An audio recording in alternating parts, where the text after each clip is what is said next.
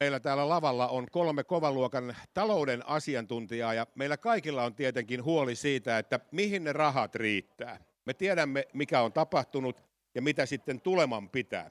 Ja nyt seuraavan vajaan kolmen vartin aikana on tarkoitus sitten selvittää siitä, että miten ne rahat sitten ylipäätään riittääkään. Täällä lavalla on tuossa keskellä, hän on alivaltiosihteeri Leena Mörttinen valtiovarainministeriöstä. Tervetuloa. Kiitos. Ja sitten tässä minun vieressäni Hämeen kauppakamarin toimitusjohtaja Jussi Eerikäinen. Ja Kiitoksia. sitten, sitten kolmas asiantuntijamme, hän on osuuskauppa Hämeenmaan toimitusjohtaja Olli Vormisto. Tervetuloa. Kiitoksia. Ja täällä sitten minä olen Matti Eve ja minun panelistikollegana tätä paneelia on viemässä Etelä-Suomen Sanomien päätoimittaja Markus Pirttijoki. Markus, tervetuloa ja ole hyvä. Kiitoksia ja tervetuloa arvon keskustelijoille myös omasta puolestani ja samoin kaikille lukuisille ihmisille, jotka olette jo ehtineet tähän torin tälle laidalle. Kuten Matti sanoi, niin puhutaan taloudesta, puhutaan rahasta, mihin raha riittää, mihin se kohta ei enää riitä, kun tuntuu, että kaikki kallistuu. Ja oikeastaan lähdetään tästä minun vierestä liikkeelle ensimmäisenä, eli Olli Vormisto, kaikkia kiinnostava aihe, kaikille tärkeä aihe, ruoka. Miksi ruoka maksaa nyt enemmän kuin se maksaa vuosi sitten? Kyllä suurin, suurin syy lähtee tietysti siitä energiahinnan noususta, joka näkyy siellä tuottajien tietysti menoissa ja, ja sitä kautta lannoitteiden hinta on noussut. Ja, ja sieltä, sieltä se lähtee liikkeelle ja valuu totta kai sitten niin kuin eteenpäin. Toisaalta myöskin on käyty neuvotteluja, kun tiedetään maatalouden tiukka tilanne, niin, niin on pystytty tuottajahintoja nostamaan ja ne näkyy, näkyy tietenkin sitten kuluttajan hinnassa myöskin. No miten se nyt näyttää sitten tästä eteenpäin, että kannattaako nyt hamstrata jotain, jotain, että kuinka paljon hinnat tulee tästä vielä kallistumaan ja onko jotakin erityisiä tuotteita, missä pitää olla syytä olla tarkkana? No ruoka säilyy kovin huonosti, että hirveästi ei kannata kaappiin sitä etukäteen nostaa, mutta et kyllähän niin kuin, esimerkiksi Pellervon talouden tutkimuslaitos ennustaa semmoista 10 prosentin ruoan hinnan nousua tästä eteenpäin. Tällä hetkellä se on suurin piirtein kesäkuun lukujen perusteella toteutunutkin hyvin lähelle. Siellä on tietyt tuoteryhmät, kalat, kalan hinta on noussut ihan merkittävästi, kahvi nousi jo aiemminkin ja, ja, ja tota, se on tietysti niin kuin omalla kulutuskäyttäytymisellä voi toki vaikuttaa, että paljonko sitä rahaa sitten ruokaan kuluu. Leena Mörttinen, katsot valtiovarainministeriöstä isossa kuvassa Suomea ja myöskin Suomea suhteessa maailmalle. Me ollaan tässä viimeisten kuukausien aikana ikävä kyllä tämän Ukrainan sodan myötä saaneet myöskin huomata, että viljasta on valtava pula ja viljalaivat ovat seisseet satamassa ja nyt ensimmäinen laiva on lähtenyt liikkeelle. Mikä on sinun näkemys siitä, että nyt sitten kun tämä, ja jos tämä lähtee purkautumaan, niin mikä vaikutus sillä on sitten suora tavallaan sinne kaupan kassalle saakka? Se on tosi hyvä kysymys. Tämä, tota, siis sehän ruoan hinta on ajanut ylöspäin moni muukin asia kuin ainoastaan se, mitä on tapahtunut Ukrainassa, vaikka se on ollut se järkyttäviä. Ja, ja se Ukrainan sotaan, Venäjän hyökkäyssotaan liittyvä ongelma on nimenomaan aiheuttanut sen tilanteen pahenemisen erityisesti Lähi-idässä ja Pohjois-Afrikassa. Mutta ruoan hinnan nousu on ollut sellainen ilmiö, joka on pitkään jo jatkunut, ja kun energiahinta lähti jo nousemaan ennen itse asiassa, kun Venäjä hyökkäsi Ukrainaan, niin, niin on ollut merkkejä siitä, että, että kyllä se ruoan hinnan nousu on ehkä pysyvämpi ilmiö kuin vain se, mikä liittyy tähän sotaan. Ja se on tietysti ongelma. Tota, se, miten, mitä seuraavaksi tapahtuu Euroopassa ja muualla, niin tämä huoltovarmuuskysymys täytyy varmistaa niin Suomessa kuin muuallakin, että kyetään ruokaa tuottamaan. Ja sen tähden nyt niiden, sen ensimmäisen laivan lähtö on positiivinen ensimmäinen signaali, mutta kaikki tämä on geopolitiikkaa. Ja niin kuin tiedetään, että tämmöiset äärimmäisen kriittiset resurssit, niin kuin ruoka ensimmäisenä, mutta energia yhtä hyvin, jota ruoantuotantoon tarvitaan, niin niitä poliittista peliä pelaamalla niin voi nopeasti kiristää nappuloita ja saada rauhattomuutta ympäri Eurooppaa aikaiseksi. Että ennustaminen tällä hetkellä on hankalaa. Edelleen niin kuin suuri osa asiantuntijoista sanoo, että, että vaikka se vilja Ukrainasta virtaisikin, niin sen äh, ruokakriisin välttäminen laajasti maailmassa ei ole aivan taattu. Toinen kysymys on sitten tietysti se, että mitä se meille näkyy, mutta iso kysymysmerkki edelleen, ja tähän täytyy varautua, mutta kaikki täytyy tehdä, että pystytään omamme ruokkimaan, ja näin varmasti päättäjät toimii varmistaakseen sen myöskin, että se energiahinnan nousun vaikutus pystytään jollain tavalla pitämään kurissa. Tietysti siinä on myöskin se, että fossiiliset pitää päästä eroon, niin hinnan nousu osalta on ollut positiivinen vaikutuksilta, koska se rohkaisee siihen, että haetaan vaihtoehtoisia, mutta toisaalta sitten ne kerrannaisvaikutukset siihen kriittiseen, joka erityisesti tuntuu kaikkein köyhimpien kukkarossa, joka on ruoka, niin, niin se täytyy jollain tavalla sitten varmistaa, että se ei tuota ongelmaa. Hämeen kauppakamarin toimitusjohtaja Jussi Eerikäinen, tässä käy ilmi, polttoaineet, sähkö, energia, kaikki nousee, ovat jo nousseet, jolla on jo vaikutus hintoihin. Kun katsot tätä nyt paikallisesti täällä ja näet tämän yrityskentän siitä, niin nyt kysymys kuuluukin, että pystyvätkö täällä kuljetusyritykset, kaikki, jotka tähän logistiikkaan nyt sitten ikään kuin pellolta sinne kauppaan toimivat siinä välissä, ovatko he pystyneet siirtämään nämä paineet, kustannuspaineet omiin, tai ovatko he saaneet ikään kuin omansa pois, vai onko tässä välissä joku maksumies, joka nyt sitten maksaa?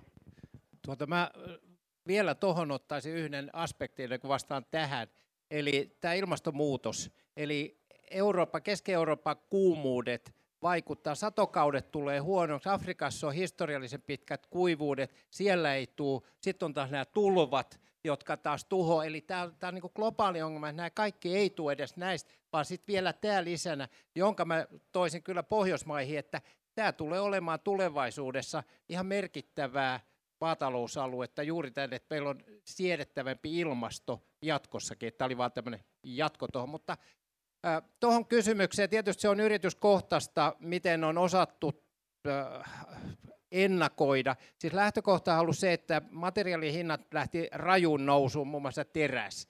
Ja, ja ne, jotka ehti ostaa riittävän ajoissa varastoihinsa, niin sehän on, kun hinnat nousee, niin sehän on ihan erinomaista. Ja meillä julkaistiin viime viikolla kauppakamarien ja EKn yhteinen kvartaalisuhdanneparometri, niin siinä oli positiivista, että Hämeessä oli selkeästi paremmin yritysten kannattavuus säilynyt. Eli se kertoo sitä, että täällä on kyllä osattu paremmin reagoida näihin hinnankorotuksiin. Se, mitä tästä eteenpäin tulee, niin se, se on sitten erinomaisen harmaata. Ja toisaalta tästä samasta tutkimuksesta, niin edelleenkin ykkösenä on osaavan työvoiman pula. Se on isoin kasvuneste.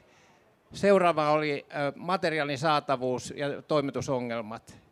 Mutta, mutta tuota, se kysymys on, on siitä, että kysynnän määrä, vaikka tuossa todettiin, että tällä hetkellä ollaan jopa normaalia ehkä paremmassa tilanteessa tuotannon osalta, mutta tilauskannat on ruvennut hiipumaan, eli se mitä tämä loppuvuosi on, niin jos volyymit laskee, niin kannattavuuskin rupeaa heikkenemään. Puhutaan vielä, vielä tästä ruoasta. Me voidaan mennä yleisemmin, yleisemmin elinkeinoelämän näkymiin vielä myöhemmin tässä keskustelussa.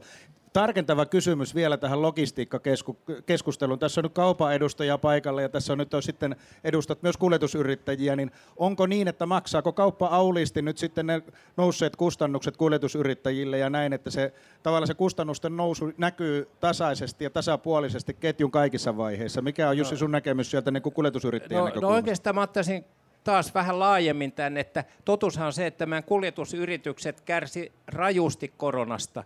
Eli kun kapasiteetit laski, siis ennen kaikkea henkilöliikenne, mutta myös raskas puoli, se riippuu aika paljon sopimuksista. Ja tämä on se, se toive tietysti näiden yritysten osalta, että vaikka on pitkiä sopimuksia, niin tämmöisessä tilanteessa niitä voidaan avata – ja kyllä mä oon ymmärtänyt, että kaupan puolikin on niin kuin valmis näihin joustoihin, mutta aika pitkälti niin sopimuspohjainen liiketoiminta on sitä, että jos tehdään vuosisopimus, niin se tehdään. Ja jos siellä ei ole indeksilausekkeet, niin aika paha. Niin se ei päde tietysti sähköyhtiöihin välttämättä, mutta miten se oli on, että onko teillä avattu sopimuksia, onko kuljetusyrityksille maksettu enemmän kuin polttoaine maksaa enemmän, onko näitä muutettu? Kyllä niitä on jouduttu tietysti muuttamaan, koska muuten käy niin, että se tavara ei kuule yhtään mihinkään, kun, kun polttoaine maksaa niin paljon ja kuljetusyritykset on konkurssissa, että ilman muuta sitä on jouduttu tekemään. Niin Olli Vormisto, osuuskauppa Hämeenmaa, nyt tietysti me tiedetään, että kaikki on noussut siinä välillä, kun se tulee se tavara sinne kauppaan. Miten se kuluttaja reagoi siellä kassalla, koska hän on kuitenkin se loppumaksaja? No kyllä kuluttaja oikeastaan reagoi valitsemalla edullisempia tuotteita, että kyllä vaikka tuosta kerroin, että kalan hinta on noussut merkittävästi, niin kalan myyntikin on laskenut merkittävästi. Että kyllä sitten etsitään toinen vaihtoehto. Samoin on kalliimmissa lihoissa, naudanlihassa ja, ja näin poispäin, kun se kilohinta alkaa olemaan 5-60 kiloa, niin sitten se jätetään nostamatta ja siirrytään johonkin possunlihaan tai johonkin muuhun. Että kyllä, kyllä tämmöistä tapahtuu aika, aika voimakkaastikin ja etenkin nämä niin kuin edullisemmat merkit ja edullisimmat tuotteet tekee kauppansa tällä hetkellä paremmin. Jos mä saan kommentoida Jussi ja Ollin puheenvuoroja. Itsekin kuluttajana miettinyt sitä, että nämä tarinat on kaikkea muuta kuin mustavalkoisia. Et kyllähän niin kuin pandemia korona-aikana, niin kyllähän me netissä sopattiin aika lailla ja luulisin, että kuljetuspuoli olisi siitä hyötynyt jollain tavalla. Ja sitä paitsi eikö päivittäistavarakauppa on mennyt kohtuullisen hyvin, kun aina kuitenkin piti ruokaa saada sieltä, että miten tämä puoli tarinasta niin kuin sopii yhteen. Sitten mun täytyy sanoa, että se on ollut mielenkiintoista nähdä, mistä pitää kuluttajan olla tarkka, että nyt sitten kun ei haluta nostaa hintoja, niin pienennetään, tuotteen kokoa. Et, et kyllä se täyt, vaatii vain sen, että katsotaan se kilohinta ja yksikköhinta huolella kaupassa, että ymmärretään millä tavalla se inflaatio näkyy, mutta kuluttajan täytyy olla tarkka tämmöisenä aikana. Joo, toi nettikauppa, sehän meni aivan huippuun, mutta täytyy valitettavasti todeta, että aika lailla meni ulkomaille se, ja, ja tavara tuli sitten tänne, ja se oli vain se loppujakelu. Ö, mutta tuota, ö, kyllä se, se kulutuskysymys on, on se tärkeä. Mä, mä toisin oikeastaan nyt, kun ollaan ympäristöpääkaupungissa, jona me pysytään, niin hävikki kysymys. Eli kyllä mä näkisin, että yksi säästömuoto on se, että optimoidaan se koko, kuinka paljon ostetaan, ettei niinku ekstraa. Ja silloin voidaan pitää vielä vaikka sitä laatuakin yllä. Mutta todellakin, että kotitaloudet kiinnittää enemmän huomiota siihen hävikkimäärään. Se on valtava säästö, jos sitä, siitä päästään onnistumaan. Niin tämä on mielenkiintoinen pointti, koska me kaikki voidaan omalla kulutustottumuksella toki vaikuttaa siihen, että sen hävikin määrä on pieni. Ja tuossa jo kuulin eräältä hotelliyrittäjältä sanoa, että pannaan pienemmät lautahet ja pienemmät kauhat, niin tulee vähemmän hävikkiä. Ja se on kuulemma ihan so, siis oikeasti totta, että mitä meille tarjoillaan. Mutta otetaan vähän toisesta pointista kiinni. Meillä on nyt tarjottu inflaatio. Me ollaan opeteltu nyt inflaatio. Mitä inflaatio tarkoittaa, mikä siihen vaikuttaa. Nyt me puhutaan jo kenties no, lähelle 10 prosentin inflaatiosta. Onko Suomi sitten hyvä tai huono? Eurooppalaisittain olemme siellä samalla viivalla. Maailmalta löytyy huonompiakin esimerkkejä. Turkissa jopa 160 prosenttia, jos se nyt pitää paikkaansa. Mutta Leena Mörttinen, Euroopan keskuspankki säätelee meidän elämää, torikauppojen hintaa myöskin täällä. Ja korkomarkkinoja, kor- korkoja on nyt nostettu. Niin onko nyt sellainen tilanne, että ollaan tavallaan vähän sellaisessa hankalassa paikassa nähdään oven takana oleva tai kulman takana oleva taantuma ja korkoja lähdetään nostamaan, niin syntyykö siitä sellainen noidan kehä? Joo, ei ole helppo olla keskuspankkiiri, jos ei helppo olla ennustajakaan tämmöisenä aikana. Ja ne on aika paljon vartioina, kun ne pohtii sitä rahapolitiikan viritystä. Se inflaatiovauhtihan, siinä on valtava hajonta euroalueella. Että Baltian maissa ihan tuossa naapurissa, niin se laukkaa yli 20 prosentin. Me ollaan keskiarvoa alapuolella siinä ehkä 8 prosentin tienoilla ja euroalueella kai keskimäärin näyttäisi ennakkoluvut olevan sitä, että se painaa 9 prosentissa. Ja samanaikaisesti me ollaan huolissamme siitä, että valtiot on velkaantunut ja esimerkiksi Italian valtion velka on yli 150 prosentin. Eli Euroopan keskuspankki, kun se kiristää, siis huomatkaa, se kiristää rahapolitiikkaa normalisoidakseen se. Siis sehän on ollut aivan poikkeuksellinen tilanne, että meillä on ollut näin pitkää nollakorkoja ja, ja eihän se ole tervettä. Kyllähän koron pitäisi olla jollain tavalla positiivinen. Sehän signaloisi sitä, että taloudessa menee jollain tavalla hyvin. Ja siis eihän inflaatio olisi paha, ellei se kiihtyisi liikaa. Eli se, mitä keskuspankki pyrkii tekemään, on hillitsemään inflaatio-odotuksia, osoittamaan, että se on valmis taistelemaan sitä vastaan, ja se, mitä se on tehnyt nyt, on ollut ihan perusteltua. No se toinen vaakakupissa liikkuva asia on se, että aiheuttaako se velkakriisin valtioissa, sen tähän se esitteli taas uuden välineen, jolla se pyrkii tätä hillitsemään, mutta se toinen on se, että pelätään, että jos se kiristää liikaa ja liian nopeasti, että se aiheuttaa taantuman. Jos me ollaan nähty jossain määrin joissain raaka-aineen hinnoissa jo sitä, että niiden hinnat on lähtenyt laskuun, tämän niin kuin ongelman kanssa se painii. Sen pitää olla uskottava keskuspankkiiri, taistella inflaatiota vastaan ja saada odotuksen kuriin siitä, että tästä lähtee valtava palkkojen nousupaine, joka lähtee sitten elämään elämään tuo sillä tavoin, että kohta kaikki on niin kallista, että, että mihinkään ei ole varaa. Ja sitten toisaalta varoa sitä, että kaikki menee taantumaan ja kysyntä romahtaa, joka tietää huonoa kaupalle ja yrityksille ja kaikkien työpaikoille. Ja, ja täytyy sanoa, että, että kyllä se keskuspankki on vahvasti signaloinut aikavansa jatkaa tällä polulla. Tällä hetkellä markkinakoulut on siinä 0,9 tienoilla, Euribori, ja kysymys kuuluu, Euroopan keskuspankki nosti 0,5, nostaa vielä muutaman kerran, ja sitten katsotaan, miten se näkyy niissä keskipitkän aikavälin odotuksissa. Mutta näin sen täytyy toimia. Sen täytyy taistella inflaatiota vastaan, kuten niin kuin me kaikki tiedetään, niin hinnan nousu, se on aika pirua. Niin on deflaatio, mutta ei ole inflaatioka kiva. Leena Mörttinen, saat Jussi Eerikäinen sen jälkeen puheenvuoron. Pakko kysyä vielä tähän, että miten tällaiseen tilanteeseen on päädytty? Siis maailmassa on pitkään eletty, niin kuin sanoit, epänormaalia tilannetta korkojen osalta, on ollut miinuskorkoja. Samaan aikaan myös inflaatio on ollut hyvin matala. Yleensä jompikumpi nousee, mutta nyt ei ole kumpikaan. Onko tätä kuplaa rakennettu jotenkin velkarahalla vai mistä, mistä tässä on kysymys? No toi on oma ammattikuntani, ekonomistit on raapinut päätään pitkään mun tulkintani siitä, ja varmaan aika moni muu on samaa mieltä, että silloin kun meillä oli se globalisaation aika, eli me niin rajat avautui ja käytiin voimakkaasti ulkomaakauppaa, ja, ja se kauppa kasvoi, ja, ja tota, jatkuvasti ikään kuin se kakku kasvoi myöskin, joten vaikka siivu suhteellisesti oli pienempi, niin kaikki hyöty. Meillä oli silloin käytännössä globaali työvoima. Ja kun työvoima on globaalia, niin ei ole työvoiman niukkuudesta kysymys, koska yritykset siirtää sit tuotantoa maihin, jossa työvoima on halvempaa. Ja nyt sitten kun tämän geopoliittisen jännitteen ja pandemian tähden, niin itse asiassa globaalit arvoketjut alkaa murtua. Ja on tajuttu tuon tota Venäjän aggressiivisen käyttäytymisen ja sen, että se sulkee itsensä ulkopuolelle kansainvälisen yhteisön kokonaan markkinana ja taloutena, ja Suomi tietää sen paremmin kuin kukaan muu, että et miten paljon se vaikuttaa, kun yhtäkkiä politiikka yhdessä maassa muuttuu autoritaaristen johtajien päätösten seurauksena.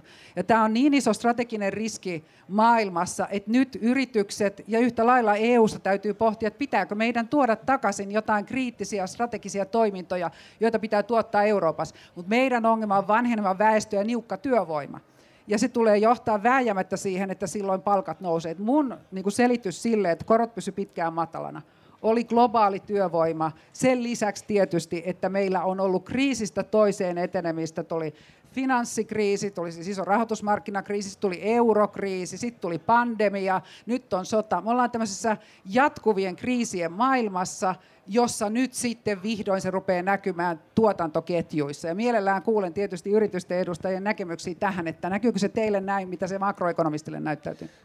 No oikeastaan tulisi tähän inflaatiokysymykseen ensin.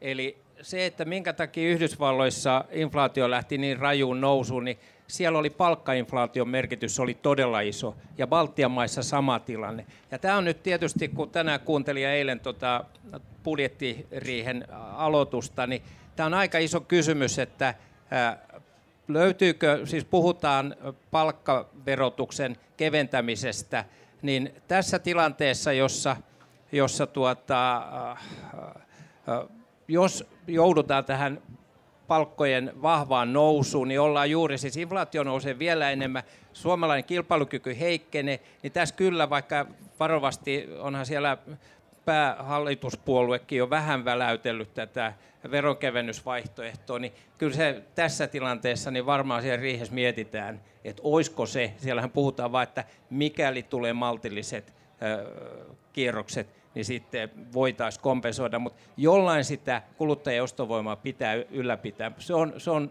kaupalle ja, ja tietysti investointi- tai hyödykkeiden ostoon, niin, niin autokauppaan muuhun, niin erittäin paha, jos ostovoima heikkenee. Mä otan tästä kiinni, hei, tämä on ihan, ihan hyvä keskustelu, koska mä uskon, että täällä on paljon palkansaajia, ja, ja ihan yhtä lailla myöskin sitten eläkkeensaajia, puhutaan veroprosentista. Ja nyt valtiovarainministeriön virkamiehet ja Annika Saarikko tällä hetkellä palaveeraa ensi vuoden tai tulevaan riiheen ja mietitään sitä, että voitaisiinko palkka tai veroprosenttia laskea. Leena Mörttinen ensin, sen jälkeen Olli Vormistolle tämä sama kysymys, niin miten, mistä se johtuu, että ekonomistit nyt riitelee siitä, että yhden prosentin palkan tai yhden veroprosentin laskeminen on ristiriidassa tavallaan tähän tilanteeseen, koska siitä on kaksi koulukuntaa. Ja nyt jos olen ymmärtänyt oikein, niin tätä ihan vakavasti pohditaan yksi prosentti, jos palkkakierros ja, ja sitten työmarkkinajärjestöt pääsevät tästä sopuun, että ei tule sitä järjetöntä kierrettä, niin mikä siinä on nyt semmoinen niin vaikea asia, että yksi prosentti, jolla on sanottu, että se on suurin piirtein viiden prosentin inflaation taklaaminen? Leena Mörttinen. Tota, ei viittis mennä huutelemaan pomojen pöytiin ja neuvottelee justiinsa, mutta sen vaan sanon ekonomistina, että kannattaa katsoa hyvin tarkkaan hyödyt ja kustannukset, mitä siitä saadaan. Ja tietysti aina veronkevennykset vaikuttaa valtion talouteen merkittävällä tavalla aikana, jolloin me ollaan velkaannuttu hurjasti. Eli syy, minkä tähden koronakriisistä ei tullut tämän pahempaa ja yrityksiä ei kaatunut enempää, olisi, että valtio otti piikkinsä aika paljon. Sen lisäksi tietysti, että kaikki muut teki oman osuutensa niin pitkälle kuin pystyy. Mutta se täytyy tarkkaan laskea, ja yksi prosentti on valtiolle kallis, ja silloin täytyy katsoa, että se vaikutus on hyvä. Et kyllähän se näin on, että verotus on tarkka peli, ja se luo aina kannustimia. Se luo kannustimia tehdä jotain enemmän tai tehdä jotain vähemmän, joten se viritys on tärkeää. Ja kieltämättä Suomi on korkean verotuksen maa, ja siitä huolimatta täytyy katsoa, että ne hyödyt kannustinpuolella saadaan aikaiseksi, jota tavoitellaan, ja vaikutuksiltaan sitten se on sen arvosta, koska valtio maksaa siitä kalliisti. Olli Vormisto, Hämeenmaan toimitusjohtaja. Nyt varmasti teidän talossa olette tämän talousalueen, tämä oikeastaan tämän maakunnan suurimpia työnantajia. Niin kun katsot sitä teidän vinkkelistä, työnantajan vinkkelistä, nyt yhden prosentin, kenties yhden prosentin veron alentaminen ja sitten tulevat työmarkkinaneuvottelut, niin miltä se näyttää työnantajan vinkkelistä, koska nekin kustannukset on johonkin siirrettävä? Niin kyllähän, kyllähän se veron alennus ilman muuta toisi ostovoimaa lisää ja pienentäisi sitä palkkainflaatiota, joka todennäköisesti on syksyllä tulossa. Et, et, ja pitää myöskin muistaa että arvonlisävero, sähkö hyvä esimerkki tällä hetkellä, taitaa ennusteet olla, että noin viisinkertainen hinta siitä, mitä oli vuosi sitten. Arvonlisäkertymä, arvonlisäverokertymä on myöskin viisinkertainen, siellä on aika paljon varaa keventää pelkästään arvonlisäveroa silti euromääräinen kertymä olisi ennallaan, vaikka väliaikaisestikin, että näitä välineitähän on, mutta jos niihin ei puututa, niin nehän kerryttää vain uutta inflaatiota uuden päälle. Mun täytyy sanoa, että kyllähän ne niin kuin kaikkein hankalimmat veromuodot on nimenomaan palkkaverotus tai yritysten verotus siinä mielessä, että se luo usein kannustimia suuntaan tai toiseen. Sinänsä kuluttamisen verotus on itse asiassa aika hyvä, koska sehän on niin kuin sellainen, joka ei suoraan vaikuta työnteon määrään tai yrittäjän riskinoton määrään. Et, et jälleen kerran tullaan siihen, missä ekonomistit taitelee niin kuin tosi tarkalla pelillä. Ja sitten täytyy sanoa, että se, että nyt on tullut tuolla lailla verotuloja sisään, niin sehän johtuu korkeasta inflaatiosta. Että sieltä se näkyy nyt sitten ja sataa laariin. Ja kysymys kuuluu, että jos se inflaatio jatkaa laukkaansa, talous lähtyy hidastumaan ja silloin yhtäkkiä valtion kanssa rupeaa kuivumaan. Et ei, ei kannata niin kuin laskea sen varaa, että se jatkuu loputtomiin ja mehän toivotaan, että se ei jatku, koska kysymys on korkeasta inflaatiosta. Niin kyllähän kuluttamisen verotus tietysti suoraan vaikuttaa ostovoimaan ja sitä kautta työllisyyteen. Että Tämä on vähän miten sitä ajattelee. Eikö sitä kannustavuutta voi ajatella tässä tilanteessa myös niin, että kannustetaan ihmisiä kuluttamaan edes sen verran, että on varaa ruokaan, koska jos sähkö on viisinkertaista, niin ihmisillähän ei ole enää sen jälkeen. Sähköstä on ihan pakko maksaa, se on veroluonteinen maksu taatusti. Jonkun verran voidaan kulutusta vähentää, mutta ei loputtomin. Talvella tulee muuten kylmä, ja, ja tota, talot menee huonoon kuntoon. Eli Leena, puhut tästä kannustavuudesta, niin entäs jos kannustetaan ihmisiä pysymään hengissä? Se on se, mihin mäkin panostaisin ennen kaikkea. Silloinhan kysymys kuuluu, että miten niitä, jotka, joilla on kaikkein heikoin tulotaso, autetaan selviämään siitä kovimmista kustannuksista. Et heillähän se on kohtuuttoman suuri osuus silloin siitä käteenjäävästä tulosta, joka menee näihin kuluina. Ja siinä on muitakin välineitä kuin verotus. Että semmoinen tylppäväline ei toimi ihan yhtä hyvin. Mutta niin kuin sanottu, niin tämä on poliittinen kysymys, ei virkamiehen päätös, puhun makroekonomistina, mutta tosiasia on, että nämä välineet täytyy virittää niin, että ne vastaa siihen ongelmaan. Ja se on nimenomaan köyhimpien kansanosien kyky pärjätä aikana, jolloin tämmöiset keskeiset niin kuin energia ja ruoka hinta nousee merkittävästi. Jussi Erikäinen. Joo, itse asiassa meillä on yksi asia, joka vaikuttaa valtiotalouteen, on työllisyystilanne. Ja sehän on kohentunut ja täällä päijät niin, niin meillä on valitettavasti ollaan siellä häntäpäässä, mutta taas se nopeus, työllisyyden paraneminen on ollut taas sitten nopeinta täällä. Eli tällähän on myös verotulovaikutusta ja se, että jos me sitten vähennämme kulutusta, ja, ja äh, osto, eli, eli yritykset rupeaa kärsi, seuraus rupeaa olemaan myös sitten taas työttömyys, eli joudutaan supistamaan työvoimaa. Että kyllä tämä, siis, onneksi on ekonomisti, mutta kyllä sinne päätöksiä tehdä siten, että optimoidaan mahdollisimman tehokkaasti. Ja kyllä se on, että paras optimointi on se, että meidän työllisyys on niin vahva, meillä on työttömyys alhaalla, niin, niin silloin esimerkiksi tämä kunta Lahden kaupunkiin, niin tilanne on ihan eri, jos täältä vaikka 20 pinnaakin saataisiin vielä työttömiä pois ja palautettua työelämään. Jussi, tarkentava kysymys tuohon liittyen vielä, mitä Leena sanoi, että tämä maailma ja elämä on ollut kriisistä toiseen kulkemista ja niistä on tavalla tai toisella selvitty. Varmasti keskuspankkipolitiikkakin on ollut siinä apuna, mutta nyt alkaa näkyä sitten reaalitaloudessa, nyt alkaa näkyä, näkyä elinkeinoelämässä. Mikä on Jussi sun arvio siitä, teillä on nyt tuore suhdanne suhdanneselvitys taas tehty, että miltä näyttää ensi talvi? Tuleeko työttömyys lisääntymään? Tuleeko lomautuksia? Esimerkiksi rakennusalahan on mainittu yhtenä sellaisena, jossa on, jossa on ongelmia ja on jo nähty, että rakennuslupien hakeminen on vähentynyt aika dramaattisestikin. Niin miltä se näyttää tuleva talvi? No, no siis näitä tutkimuksia ja selvityksiä tehdään, niin on semmoinen kuin saldoluku, joka tarkoittaa, että ne yritykset, jotka näkee, että tulee kasvua, ja ne yritykset, jotka näkee, että liiketoiminta laskee, niin, niin meillä oli nyt miinus 21, joka tarkoittaa siis, että alaspäin ollaan menossa. silti aina voi sanoa, että se oli vähiten negatiivinen tulos, eli me oltiin ihan kuitenkin maakunnissa niin, niin kärjessä siis positiivisesti.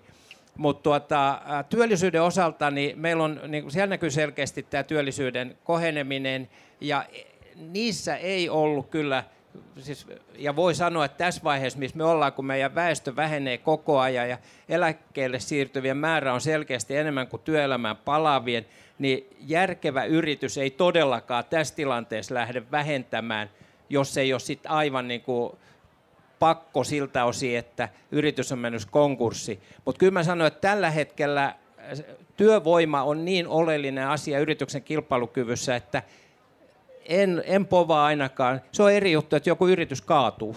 Sitten tulee joku iso yritys tai poistuu alueelta. Mutta tuota, siltä osin niin kyllä tällä hetkellä on työntekijöiden markkinat, kunhan se osaaminen on oikealla tasolla. Tuo kuulostaa ihan lohdulliselta sitten. Mä otan kiinni vielä tuosta, Leena Mörttinen. Nyt täytyy aina muistaa, että tämä on, tämä on, nämä on poliittisia päätöksiä. Valtiovarainministeriön virkamiehet tekee poliitikolle töitä ja heiltä tilataan ja heiltä pyydetään näkemyksiä ja muita.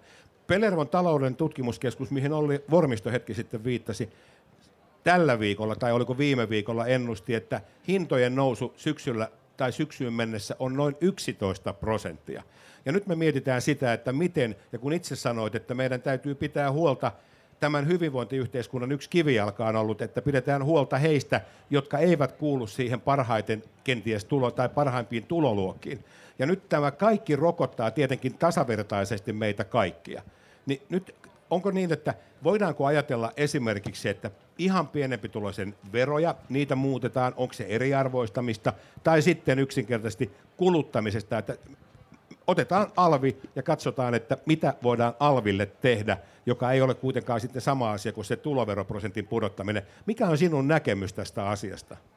No, tästä on jonkun verran käyty myöskin eurooppalaisissa pöydissä keskustelua, koska sehän on ollut se mielenkiintoinen ilmiö, että, että tota, nämä päättäjät, jotka istuu pöydän ympärillä, niin aina kun jossain maassa joku keksi jonkun uuden härpäkkeen, niin se tarttuu kuin kulo valkea media ja sosiaalisen median kautta, kaiken muun kautta nopeasti muihin maihin. Eli mitkä on ne tehokkaimmat välineet, on se keskustelu ihan laajasti globaalistikin, mitä voidaan tehdä kansalaisten eteen tämmöisenä aikana. Ja siinä on nyt erätkin asiantuntijat työneet päänsä yhteen ja kysymyshän on se, että lähdetäänkö sitten hintakatoilla, verovälineillä, voi jonkinnäköisillä eh, niin kuin kompensaatioilla, tuloihin liittyvällä tai käteen jäävään tuloon vaikuttavalla muulla välineellä, niin kuin kansalaisille jonkinnäköinen subventio auttamaan niitä köyhimpiä.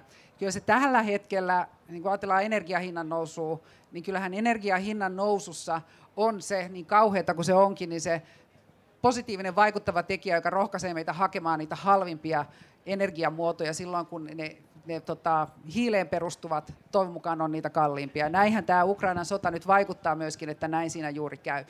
Ja silloinkin edelleen se kompensaatio muulla tavoin kuin ehkä suoraan käppäämällä sitä hintaa olisi perusteltu.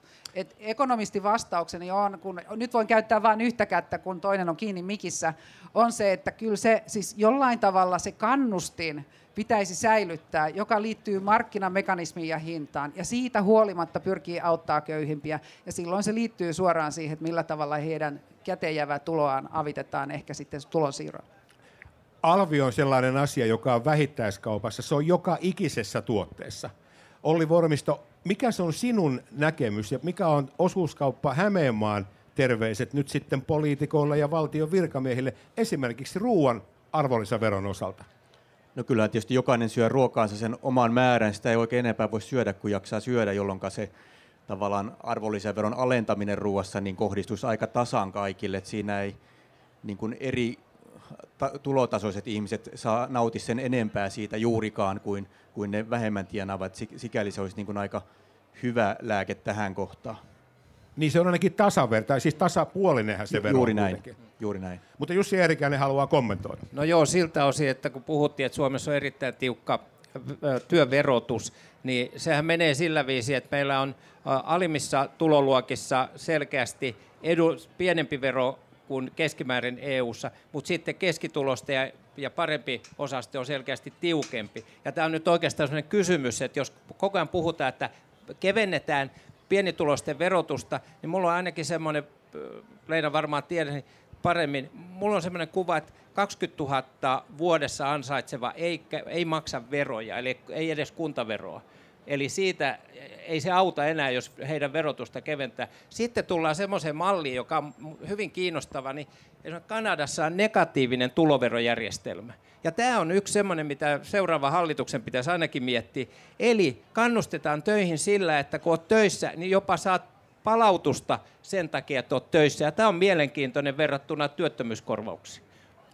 Mä otan vielä tässä loppuun, me, me, oikeastaan me vaihdetaan vähän aihetta, me mennään tuohon nyt oikeastaan tähän työvoima, työvoimatilanteeseen ja ylipäätään elinkeinoelämään, mutta otan sen verran vielä kuitenkin kiinni tästä koron noususta ja muusta. Millä tavoin se Olli Vormisto näyttää tuolla teidän vähittäiskaupassa, hotellibisneksessä, kaikessa siinä, missä osuuskauppa Hämeenmaa on, on tekemisissä, kaikilla niillä toimialoilla, niin millä tavalla rahan hinnan korotus näkyy teidän toiminnassa?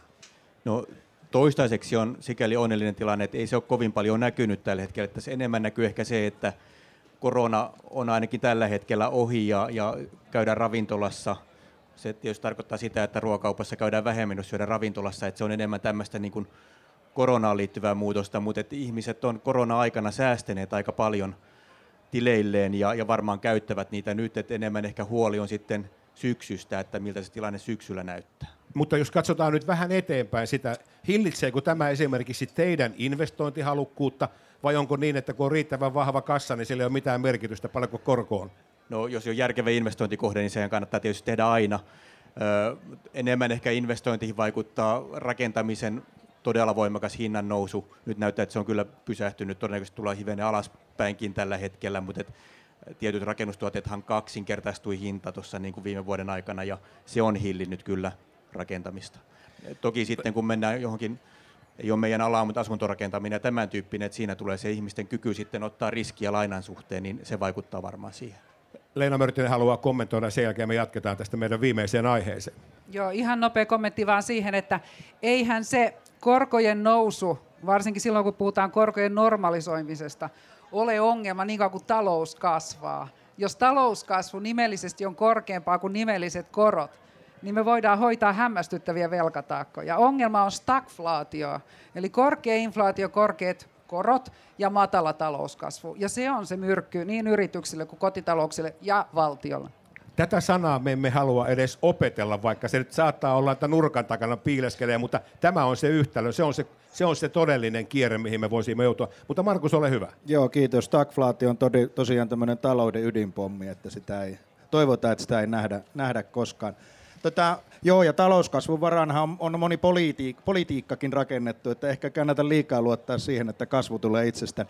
Mutta mennään tähän, mistä myös on nyt puhuttu paljon, eli työmarkkinaneuvottelut syksyllä odotetaan aika, aika mielenkiintoisia aikoja niistä. Työntekijäpuolella on toki vahvat perusteet sille, kuten on todettu tässä jo hyvin monessa kohtaa ja puheenvuorossa, että hinnat nousee, ostovoima heikkenee, että eikö ostovoimaa voisi tukea sitten palkkoja korottamalla.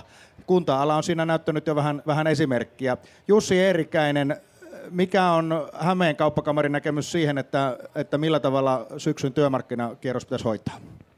No, tähän täytyy aina sanoa, että kauppakamari ei ole työmarkkinajärjestö. Mä oon sanonut aina, että me ollaan kilpailukykyjärjestö, että me yritetään saada yritysten ja, ja alueiden, kaikki kunnat esimerkiksi päijät on jäseni, sitä menestystä. Ja äh, kyllä se avainasia on se maltti.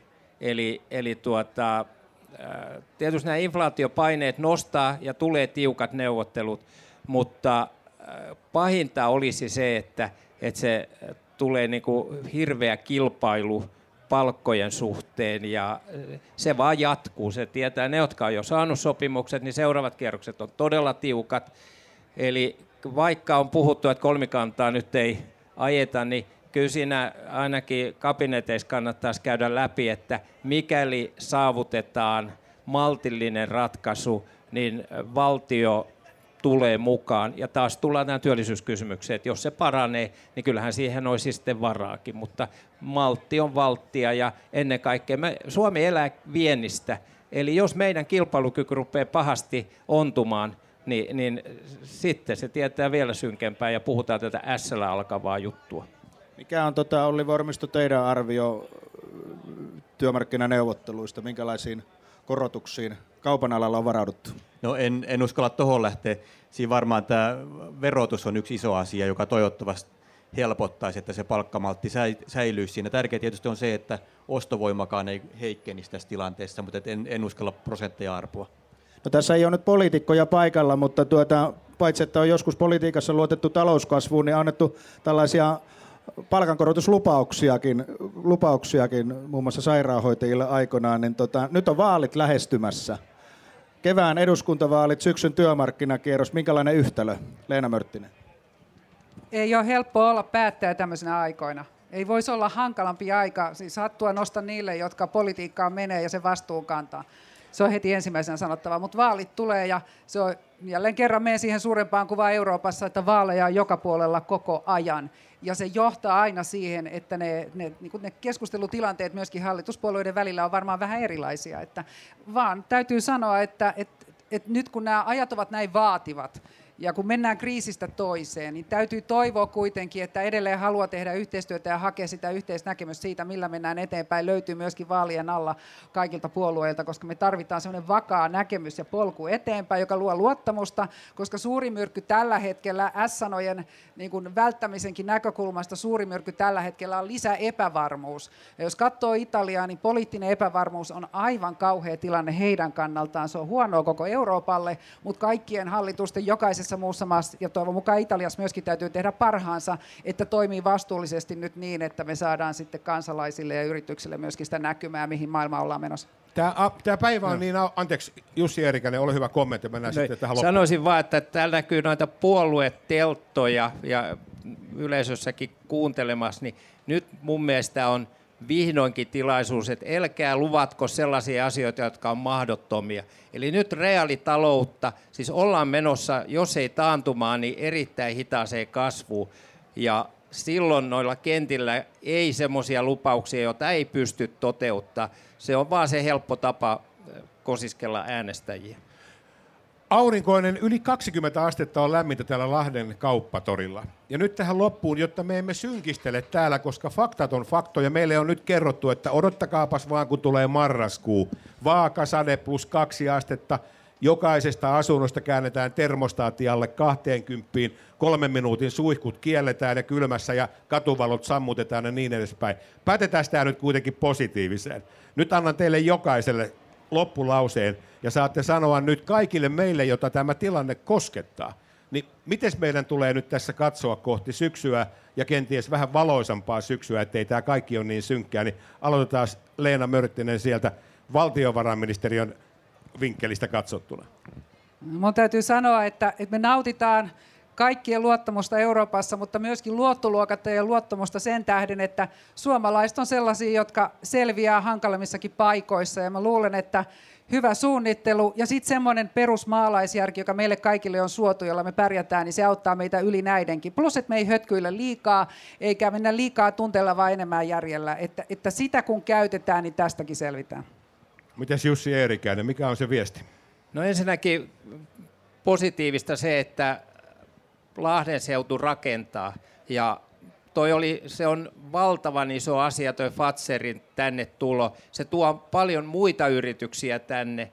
Samoin tämä yleensä, niin kuin totesin jo tuossa, että meidän rakentaminen on niin kuin Suomessa selkeästi meidän alueella voimakkaampaa. Meillä on, on tuossa Polttimo valmistuu kohta, meillä on rantakartanoa tuodaan, asemanseutu. Eli rakentaminen työllistää paljon ja tarjoaa myös alueen yrityksille. Ja loppuu vielä se, että tämä NATO ja Yhdysvallat, se on tällä hetkellä yrityksissä semmoinen, jokaisen yrityksen kannattaa miettiä, ne ei ole militarituotteita, vaan mahdollisuus myydä näille NATO-maille ja niiden joukoille. Se voi olla energia, tietoliikennettä ja Yhdysvaltain markkinat aukeaa nyt. Suomi on in siellä, koska meitä nyt pidetään tämmöisenä merkittävänä Venäjän ja, ja muun Länsi-Euroopan rajamaana. Eli nyt pitää iskeä sinne.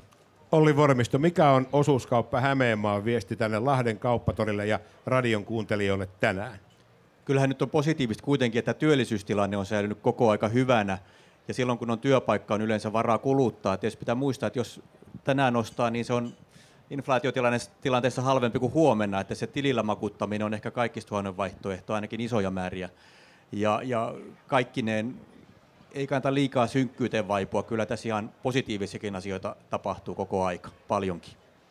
Nyt on aika kiittää teitä hyvä toriyleisö, myöskin radion ääressä olevia kuuntelijoita ja ennen kaikkea meidän asiantuntijoita. Alivaltiosihteeri Leena Mörttinen, valtiovarainministeriö, toimitusjohtaja Olli Vormisto, osuuskauppa Hämeenmaa ja toimitusjohtaja Jussi Erikäinen, Hämeen kauppakamari ja kollegani Markus Pirttijoki, Etelä-Suomen Sanomien päätoimittaja. Kiitos tästä ja nyt jatketaan tuolta studiosta, mutta tori vaikenee hetkeksi. Kiitos. Kiitos.